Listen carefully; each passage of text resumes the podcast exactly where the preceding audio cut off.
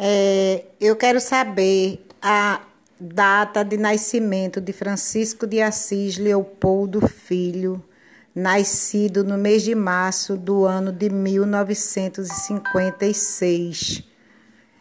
A data é entre 10 e 28 de março de 1956.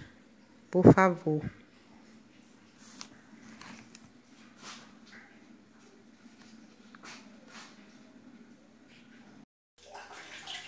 Como, como encontrar uma pessoa desaparecida pelo nome Francisco de Assis Leopoldo Filho, nascido em 28 de março de 1956.